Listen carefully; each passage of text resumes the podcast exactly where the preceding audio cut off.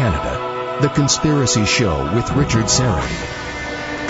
Hey, thanks for inviting me into your home and between your ears. Merry Christmas to all of you listening in on our flagship station here in Toronto, and again, all of you listening in on the, the podcast, also to the live stream at talkzone.com, and of course, all of you listening in on one of our growing list of U.S. affiliates. Again, my wish to you and yours, a blessed Christmas and a happy Hanukkah and a peaceful, healthy, prosperous new year. Uh, once again, we're doing another HOA Hangout on Air, and if you want to join the Hangout, uh, just go to my Twitter feed, at Richard Syrett, and while you're there, you can follow me, say hi. Uh, but if you go to the first, uh, first or second tweets from the top, you'll find the link for our live YouTube stream. Uh, and then you can listen and watch the program at the same time. You can even check out my new haircut. Give me a thumbs up or thumbs down. Uh, I'm also wearing my uh, a very festive T-shirt. Well, not really. It's uh, it's it's black and it's well. Uh, a few James Bond uh, fans, you'll understand. It says Spectre on it, and it has the the symbol of Spectre, the octopus. Can they see that? Albert, my tech, my story producer, lower the camera there. That's my Spectre T-shirt. All right. If you can tell me what uh, Spectre stands for, uh, there's no prize. I just, you know, congratulations. you can drop me a line at theconspiracyshow1 at gmail.com. What does Spectre stand for? There's a new James Bond film being uh, made as we speak. Uh, Daniel Craig returning as uh, James Bond, and uh, the name of it is Spectre. So I'm wearing this uh, not so festive T-shirt, uh, I guess, in commemoration of the new James Bond film. All right. Uh, I wanted to mention that towards the tail end of the program, I mean right near the finish line, just before we dim the lights, our media science contributor Nelson Thall will be here for a very quick call uh, to give us uh, a few insights into this whole Sony Pictures computer hacking story involving the North Koreans, or so we're led to believe. Um, we're led to believe that it's the North Koreans that are doing this, but we'll find out what Nelson makes of all of this. That's later in the hour. Uh, I know many of you are uh, all hunkering down for the Christmas season and you're starting to slow things down. Uh, but the conspiracy show doesn't stop for Christmas. And this hour, well, admittedly, it has very little to do with Christmas.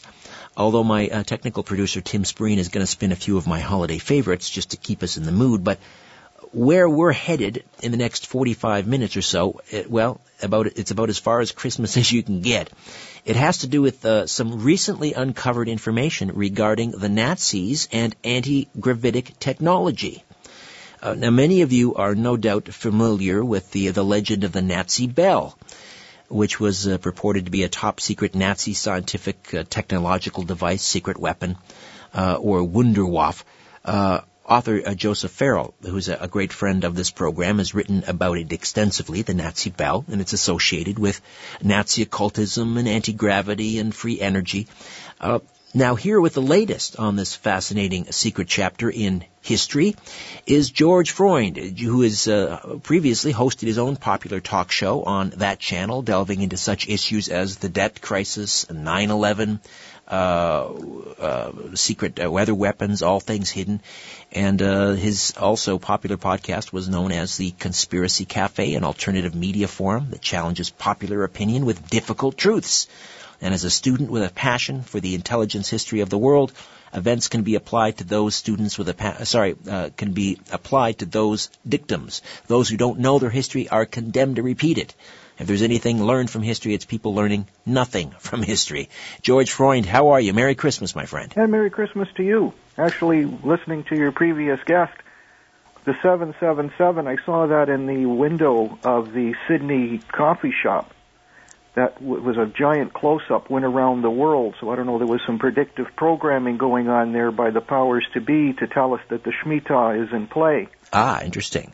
I was looking at the numbers. It was got to have some significance, and uh, I'm glad he enlightened us into into that because that is the significance. Let's let's talk about. I, I received this. Um, um, it's not entirely cryptic, but it, it, certainly you know grabbed my attention. This email from you that you just uh, you know recently uncovered information regarding uh, you know, Nazi secret technology and uh, secret weapons and so forth that they were developing even before the Second World War. Uh, tell us about how this all this this evolved.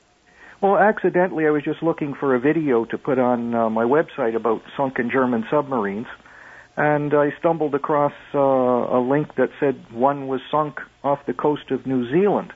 I was just flabbergasted because I never heard about that before. That was the U-196. So right, right. Allegedly, it was found in 1981, and uh, everyone was aghast. Like, you know, where did the crew go? What happened?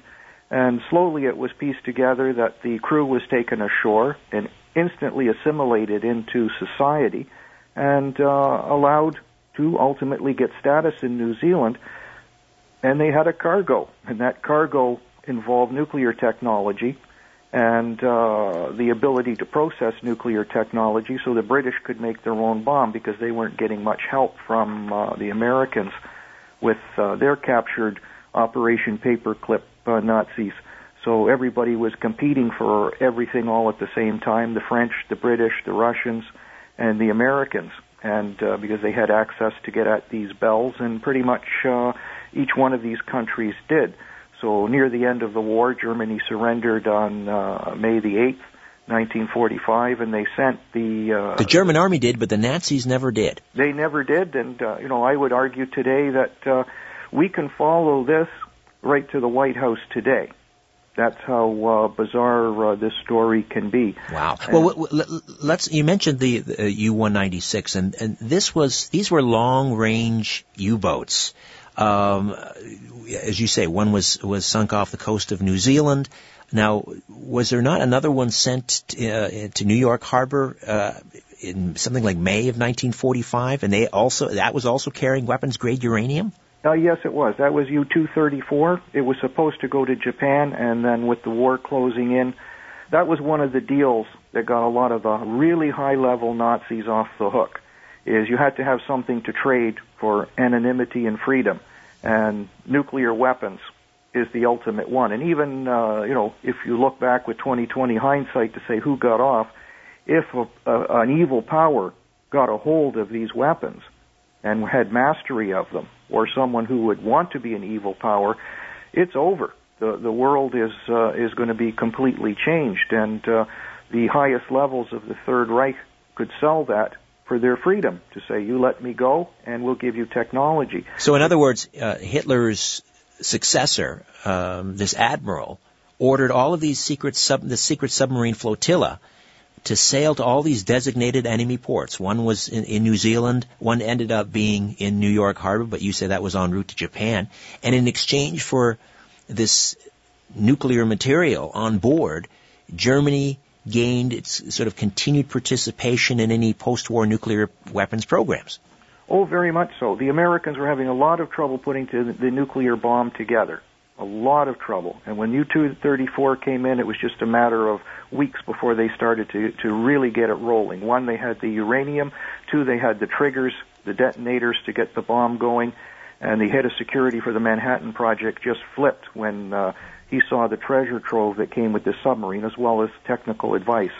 And uh, that's what really made the American nuclear bomb work.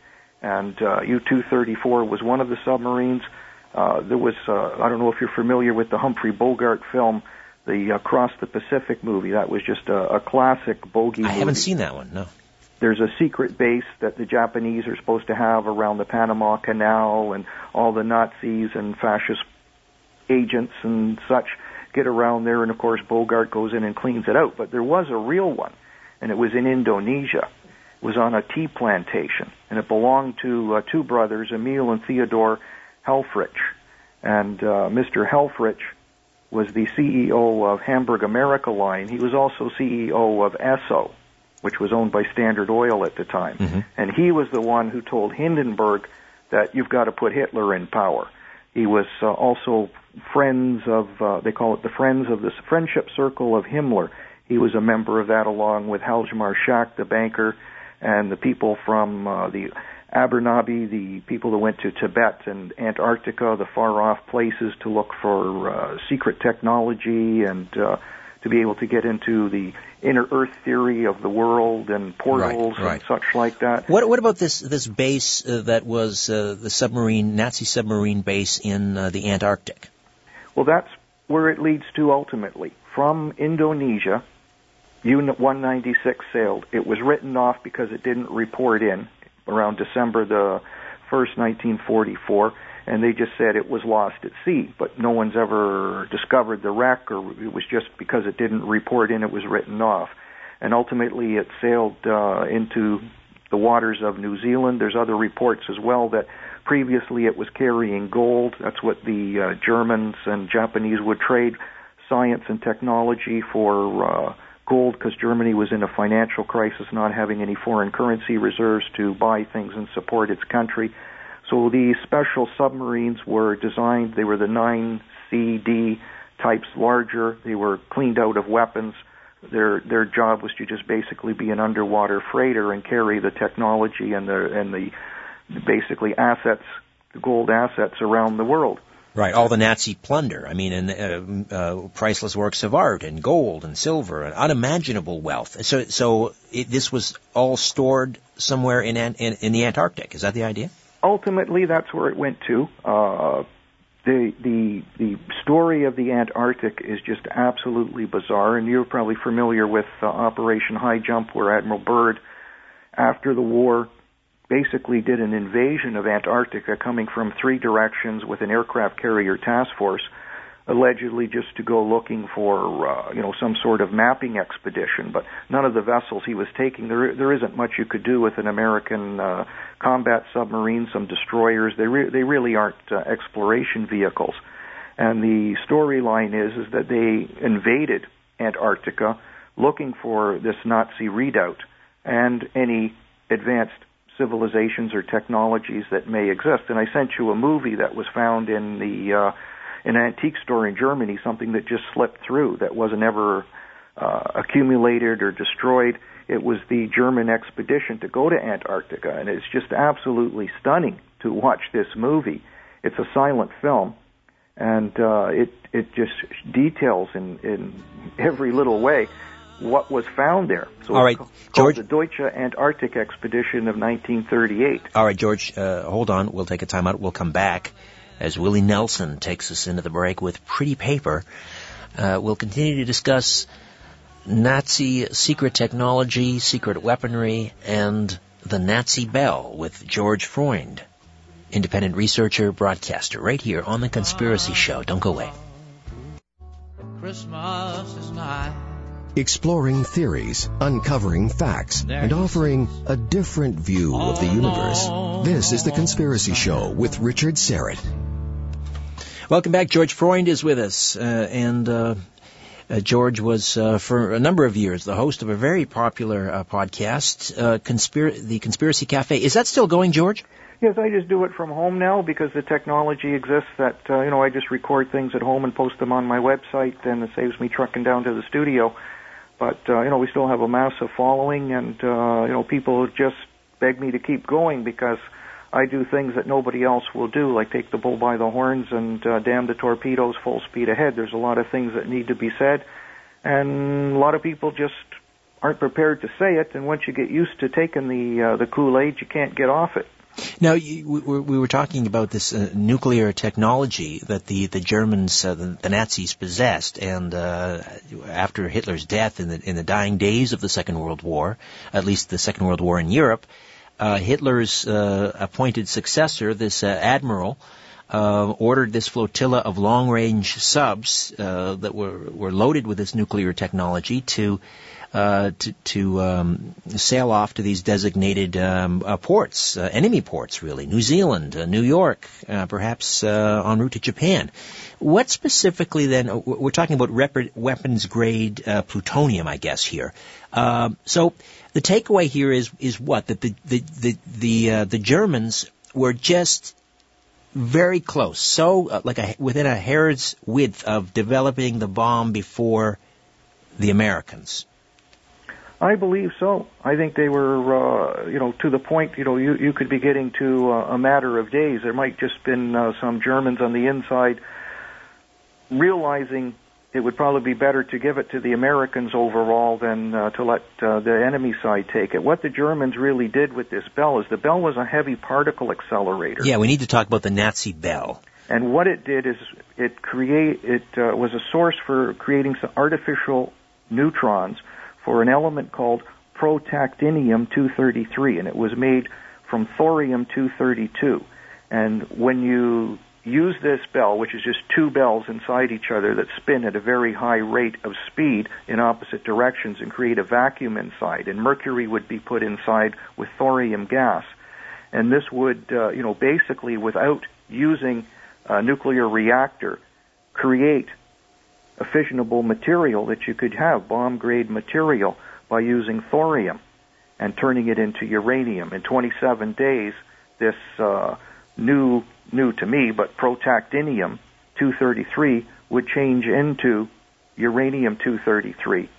And uh, it was an electrical device, sort of using Tesla technology to pump in close to 5 million volts into this device with the, uh, you know, what's termed red mercury, this gas in between, and it is supposed to have very bizarre effects. It had a, uh, it was a ceramic bell, this bell, and it would glow like a ultraviolet color when it was in full operation. And, uh, you know, that just must be stunning to imagine. And it was made from ceramics. It had a beryllium mirror on it to reflect the neuro- neutrons back in so that, uh, you know, I guess you don't lose any energy out of it. And people said when you looked at this concave mirror that you would actually see, like back in time, that it was, uh, you know, such a, a bizarre encounter.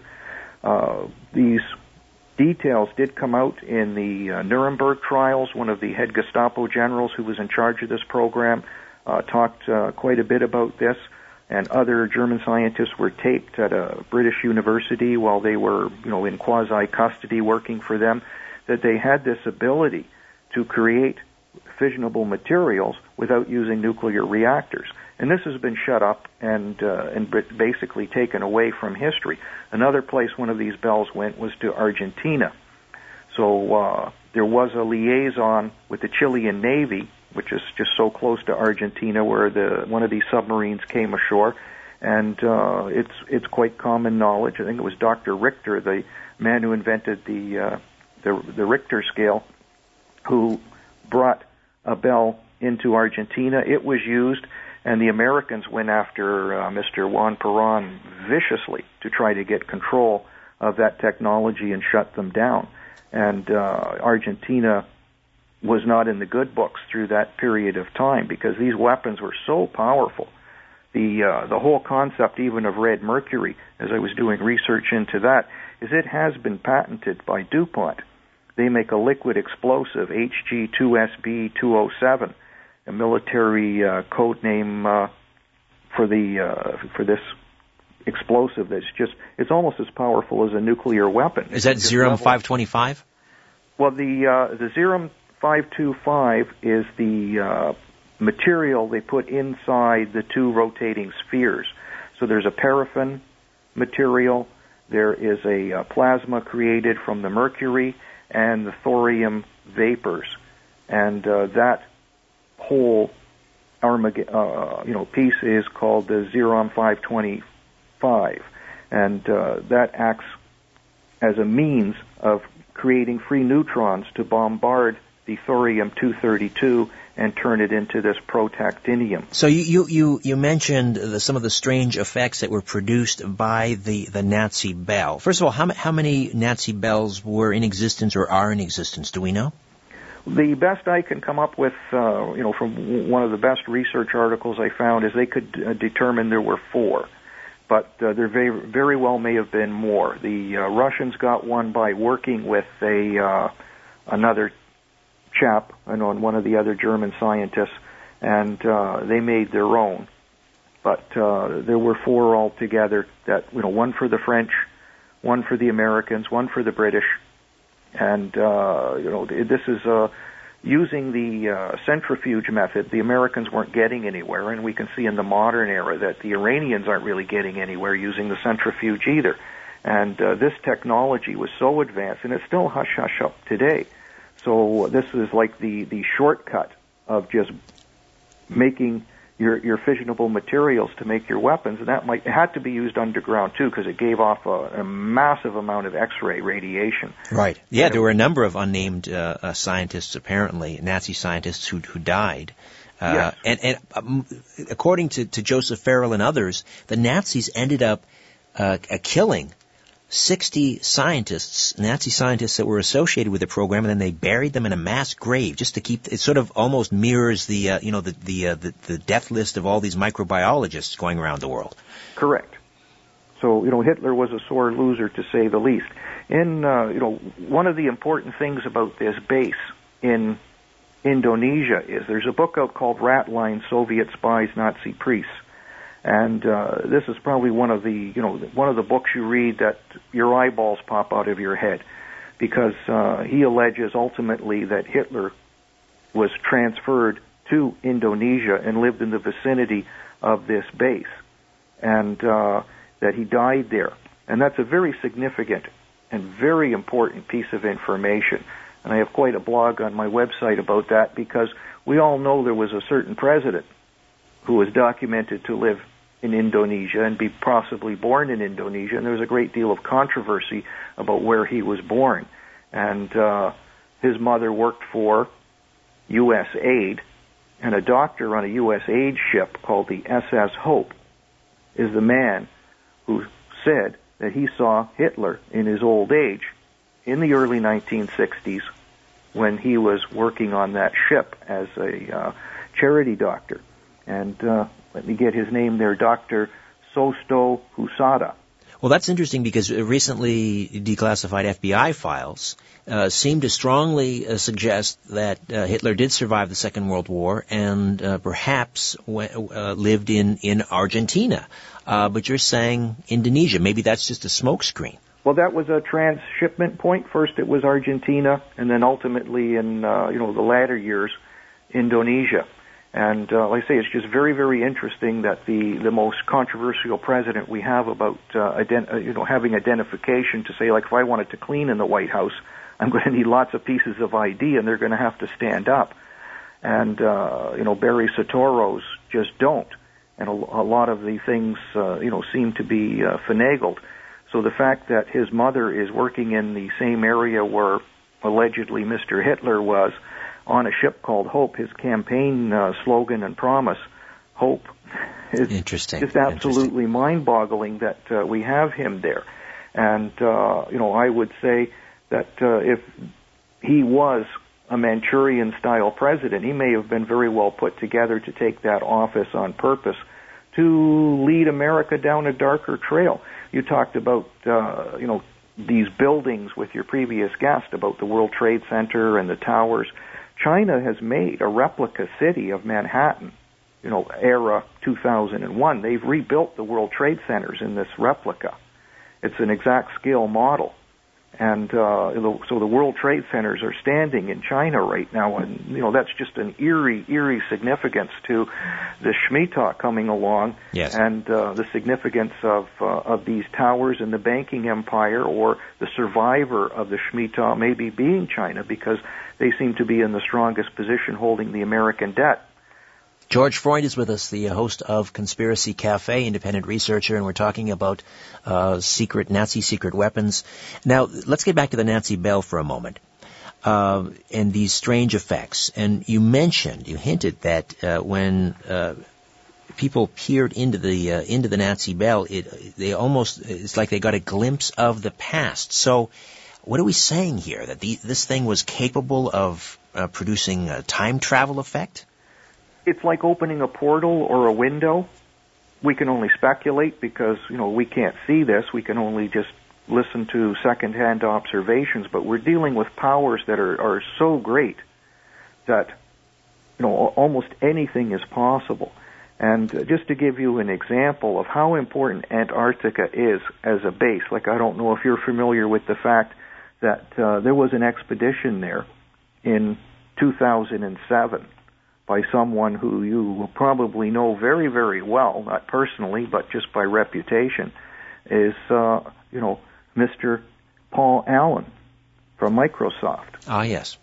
Now, he bought a hundred, several hundred million dollar yacht and then automatically decided not to use it and built another one called the Octopus.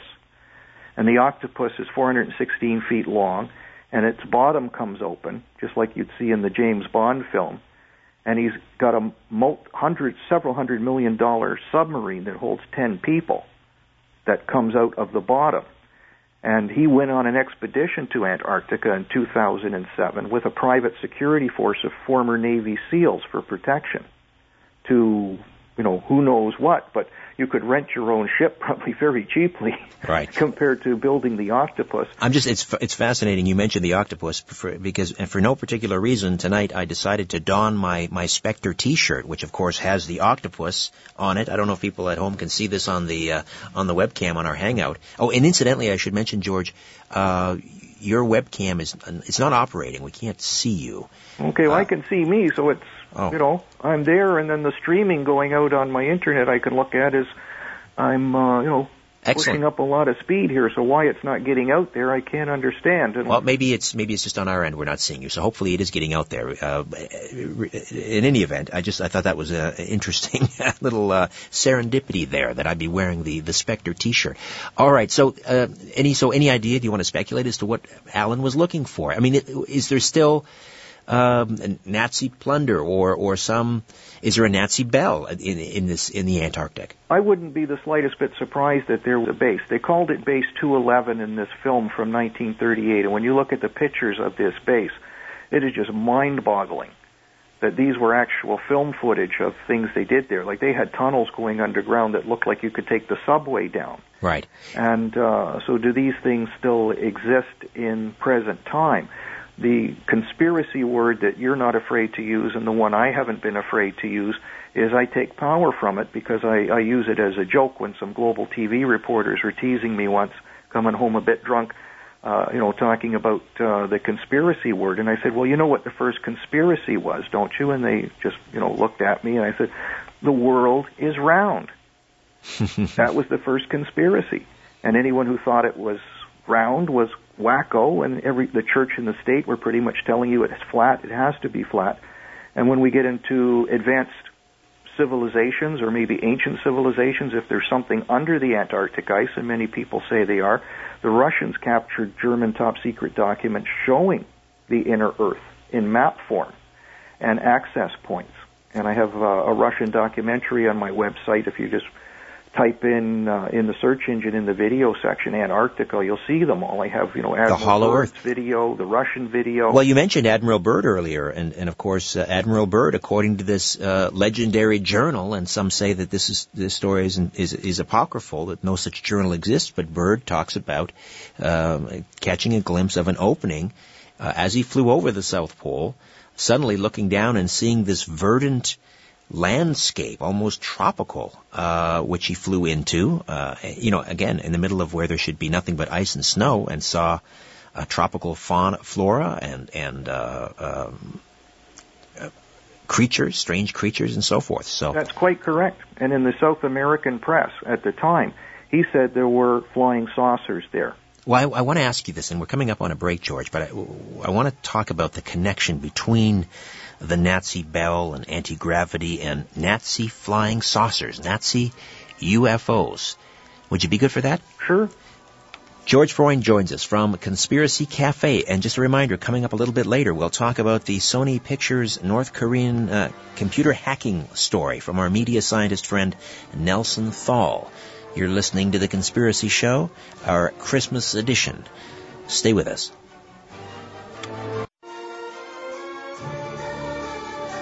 The world is being pulled over your eyes. This is The Conspiracy Show with Richard Syrett. Uh, welcome back, and just a reminder, we are doing another one of our Hangouts on Air, HOAs, and if you go to my Twitter feed, at Richard Syrett, uh, right near the top of the feed is the link. Uh, you just click on that, and I'm not sure if you're able to see George Freund, our guest uh, from the Conspiracy Cafe. Uh, you can uh, see me and my new haircut, if you'd like. anyway, we're still we're in the early stages of developing the HOA, and we, we, we wish to continue to do these. if you'd like to give us a uh, a comment or two about how you're enjoying the HOA, just uh, send us an email. It's the conspiracy show one at gmail.com. theconspiracyshow1 at gmail.com. Uh, in fact, if you just would like to email us on any matter, that would, that would be a great way uh, to contact us. Theconspiracyshow, the numeral 1 at gmail.com. George Freund is with us talking about the Nazi bell, anti-gravitics, uh, secret uh, weaponry that the Nazis possessed. Uh, just a reminder, coming up near the top of the hour, Nelson Thall, our media scientist friend, will be with us uh, to share some interesting details, an interesting angle on this whole Sony Pictures North Korea computer hacking story. It may not be what it appears, but then again, what is? Uh, George, uh, I'm wondering, what is the connection, do you uh, suppose, uh, between this Nazi Bell technology uh, that the Germans apparently were using to enrich uh, nuclear material uh, what is the connection between the Nazi Bell and you know these stories of uh, Foo Fighters that uh, Allied uh, pilots encountered uh, what we now call you know flying saucers or UFOs. Back then they referred to them as Foo Fighters uh, because it, the timing is interesting. Um, you know, 1947, of course, just after the war, we have uh, we have Roswell. Uh, and some contend, uh, there are, there are those who suggest that what the, uh, Jim Marrs, I believe among them, that what the, uh, what was actually shot down near Corona, New Mexico was not an extraterrestrial craft, it was a Nazi craft. But how do you tell the American people, the public, you know, that, that they're still engaged in a war against the Nazis when the war wrapped up two years ago? And then, of course, you have the Kenneth Arnold flying saucer uh, sightings in 1947. So, is what is the connection between the Nazi Bell, Foo Fighters, UFOs? Well, if they did have a base there, and some of the reference material that's coming out now is there were uh, a, a people there who had Germanic appearance, spoke German, but seemed to be very, very far advanced technologically compared to the rest of us, and that they were operating these craft. And uh, there was research in Germany with basically the typical disc shape of aircraft using something called the Coanda effect, where uh, you know hot vapor or air is pushed along the outside of the craft, goes underneath and gives it lift.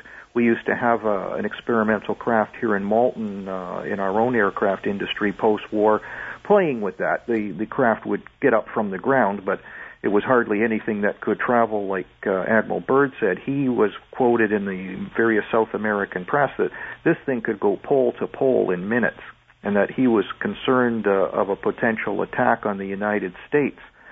And uh, so he took this very, very seriously. And, uh, you know, he there was also a component to say that there is an alien race as well that had this type of technology, but definitely a Germanic speaking people. So if this bell did have a potential for something to do with time, could these Germanic Earth-like looking people have been someone from the future with, uh, you know, advanced technologies or something along that line? This this story just gets weirder and weirder, doesn't it? Well, when we look at what happened, back in the time is Admiral Byrd, after his second operation, Operation Deep Freeze, died. And there's a lot of people who thought he was murdered. And, uh, you know, worse than, uh, than that is James Forrestal, the Secretary of Defense, was most definitely murdered. So they wrote him off as a suicide. He was uh, said to be nuts because he started talking about what we're talking about. Well, they they, they slipped him some LSD, I believe, and threw him out of a. They threw office. him out the window. Right. He was in the presidential suite at Bethesda Naval Hospital. His family had uh, told him, uh, you know, what was. Uh, to try to get him out. He was on the eve of the day where a court order was to have him released. He was, of course, committed without his consent, and his uh, family got him out. And on that evening, uh, he was approached by, I guess, the big burly guys that uh, look after you in these places. And what I found from an old newspaper article was there were scratch marks on the windowsill.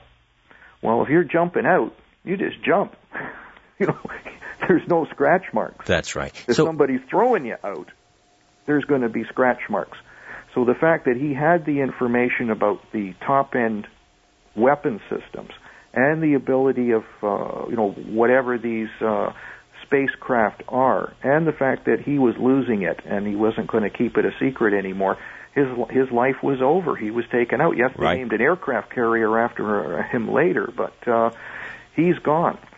Uh, we'll uh, stay connected here with George Freund here for a few moments yet, and then, as, as I say, coming up a little bit later in the hour, Nelson Thall, our media scientist, talking about the uh, Sony Pictures North Korea computer hacking story, not what it appears. Back with more of the Conspiracy Show. Stay with us. Where there's smoke, there's The Conspiracy Show with Richard Syrett. Uh, George Freund from Conspiracy Cafe stays with us for a few moments uh, yet. Now, George, you mentioned that uh, uh, you felt like a kid in the candy store, sort of uncovering this information that it, it just seemed to be available online, and then it was almost as quickly taken down. What do you mean by that? Well, what happened to me was uh, when I first found these articles from a New Zealand newspaper about the U-196. You know, I saved everything. I stayed up late, copied it all, saved all the pictures and images, and then, you know, kept the links. And then when I went to open them the next day, they were gone. and I was just flabbergasted to say, "Well, hey, that was fast." But uh, you know, they have been restored. It appears.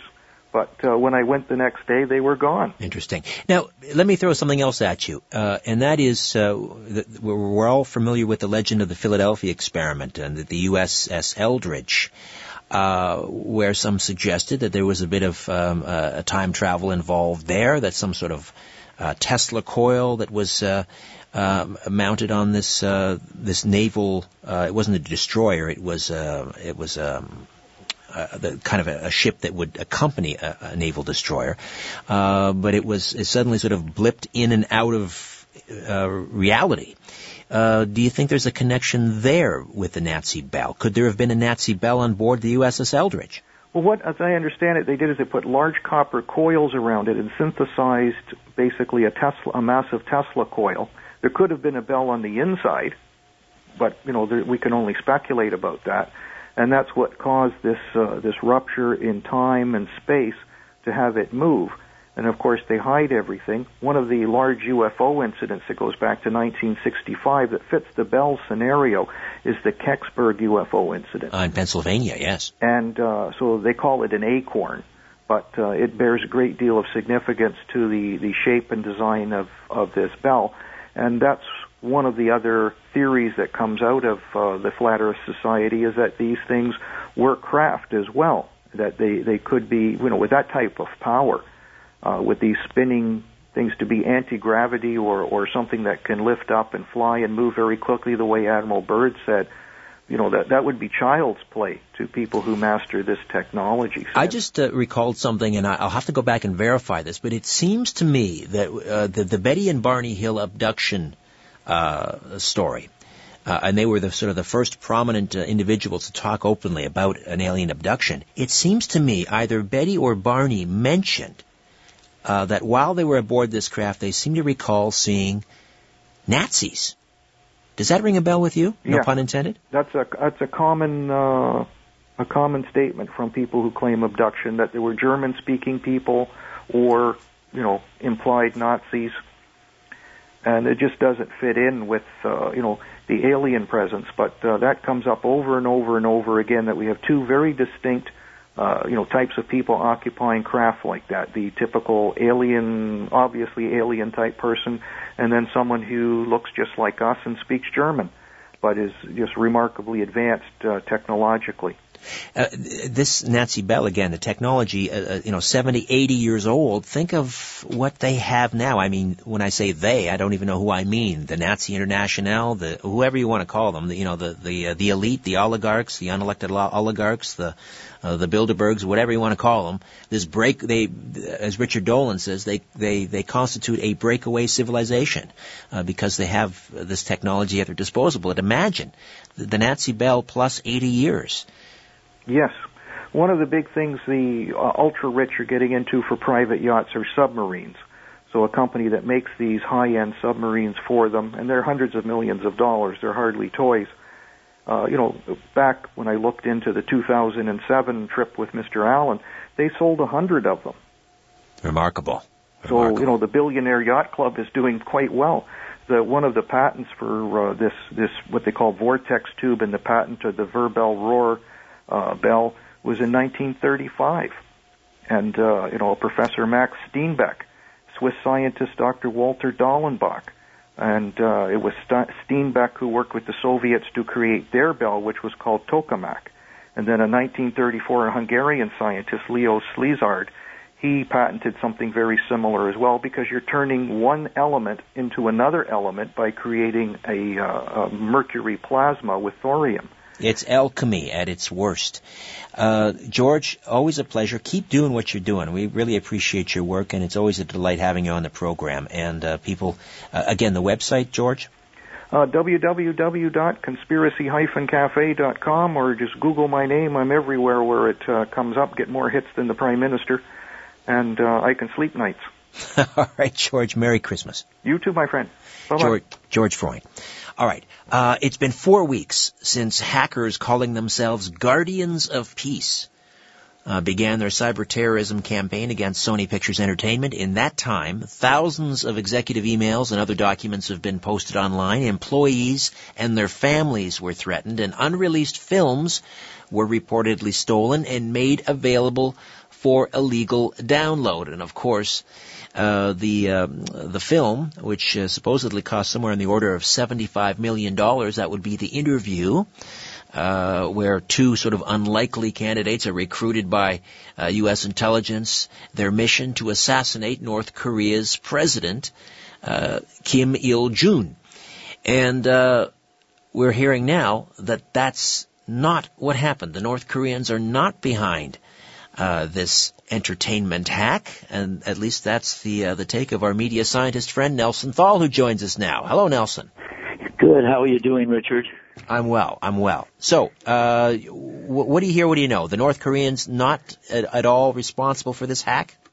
You know, I think that um, we remember we start from the fact that we're standing on the shoulders of giants. And you know, all the media scientists understand that events are well scripted and designed for desirable effects. And we call that state psyops, and that's the name of the Twitter. Isn't that right, Richard? Yeah, yes, we should mention there's a uh, there's a, a button on the uh, richardsyrett.com, state psyops, and uh, uh, for it's that's Nelson's propaganda enthusiast. All right, so so there's what what what stinks as here. far as the story? Yeah, what what what doesn't sit well with you? Uh, the the official line is that uh, evil North Korea. I mean, there's no question that. well, I listened to the CEO of Lynton today, and when you look at what he said, he, they were just not uh, plausible. Uh, he said that the C- he, on CNN that uh, he had spoken to the U.S. government and to think tanks as well that work with the U.S. government, and he said that he asked them if doing a movie about the assassination of the head of state would be a problem or cause a threat, and he said that the U.S. government and the think tank said no. So, I mean, what are you on, saying that they were goaded into this? Would you would you have any any think tank that I've ever been involved in and would say, "Hey, you're doing a movie about the assassination of the Korean leader. That's going to cause some problems." Well, and let's face it, Kim Jong Un is Kim Jong Un is not the most stable uh, of individuals. So, I mean, Yeah. it stands to reason that if you were to make a film about assassinating someone like Kim Jong Un, he's going to react. But so. Oh, you- Well, Rich, Rich, remember this. In, uh, on November the 19th, uh, Route 66, an episode of the popular TV show went uh, aired in prime time. The episode was called "I'm Here to Kill a King." Okay, and it was dealt with the political assassination. November 19th, Route 66. I'm here to kill a king. so some Remember, it preemptive starred- programming. It starred Mar.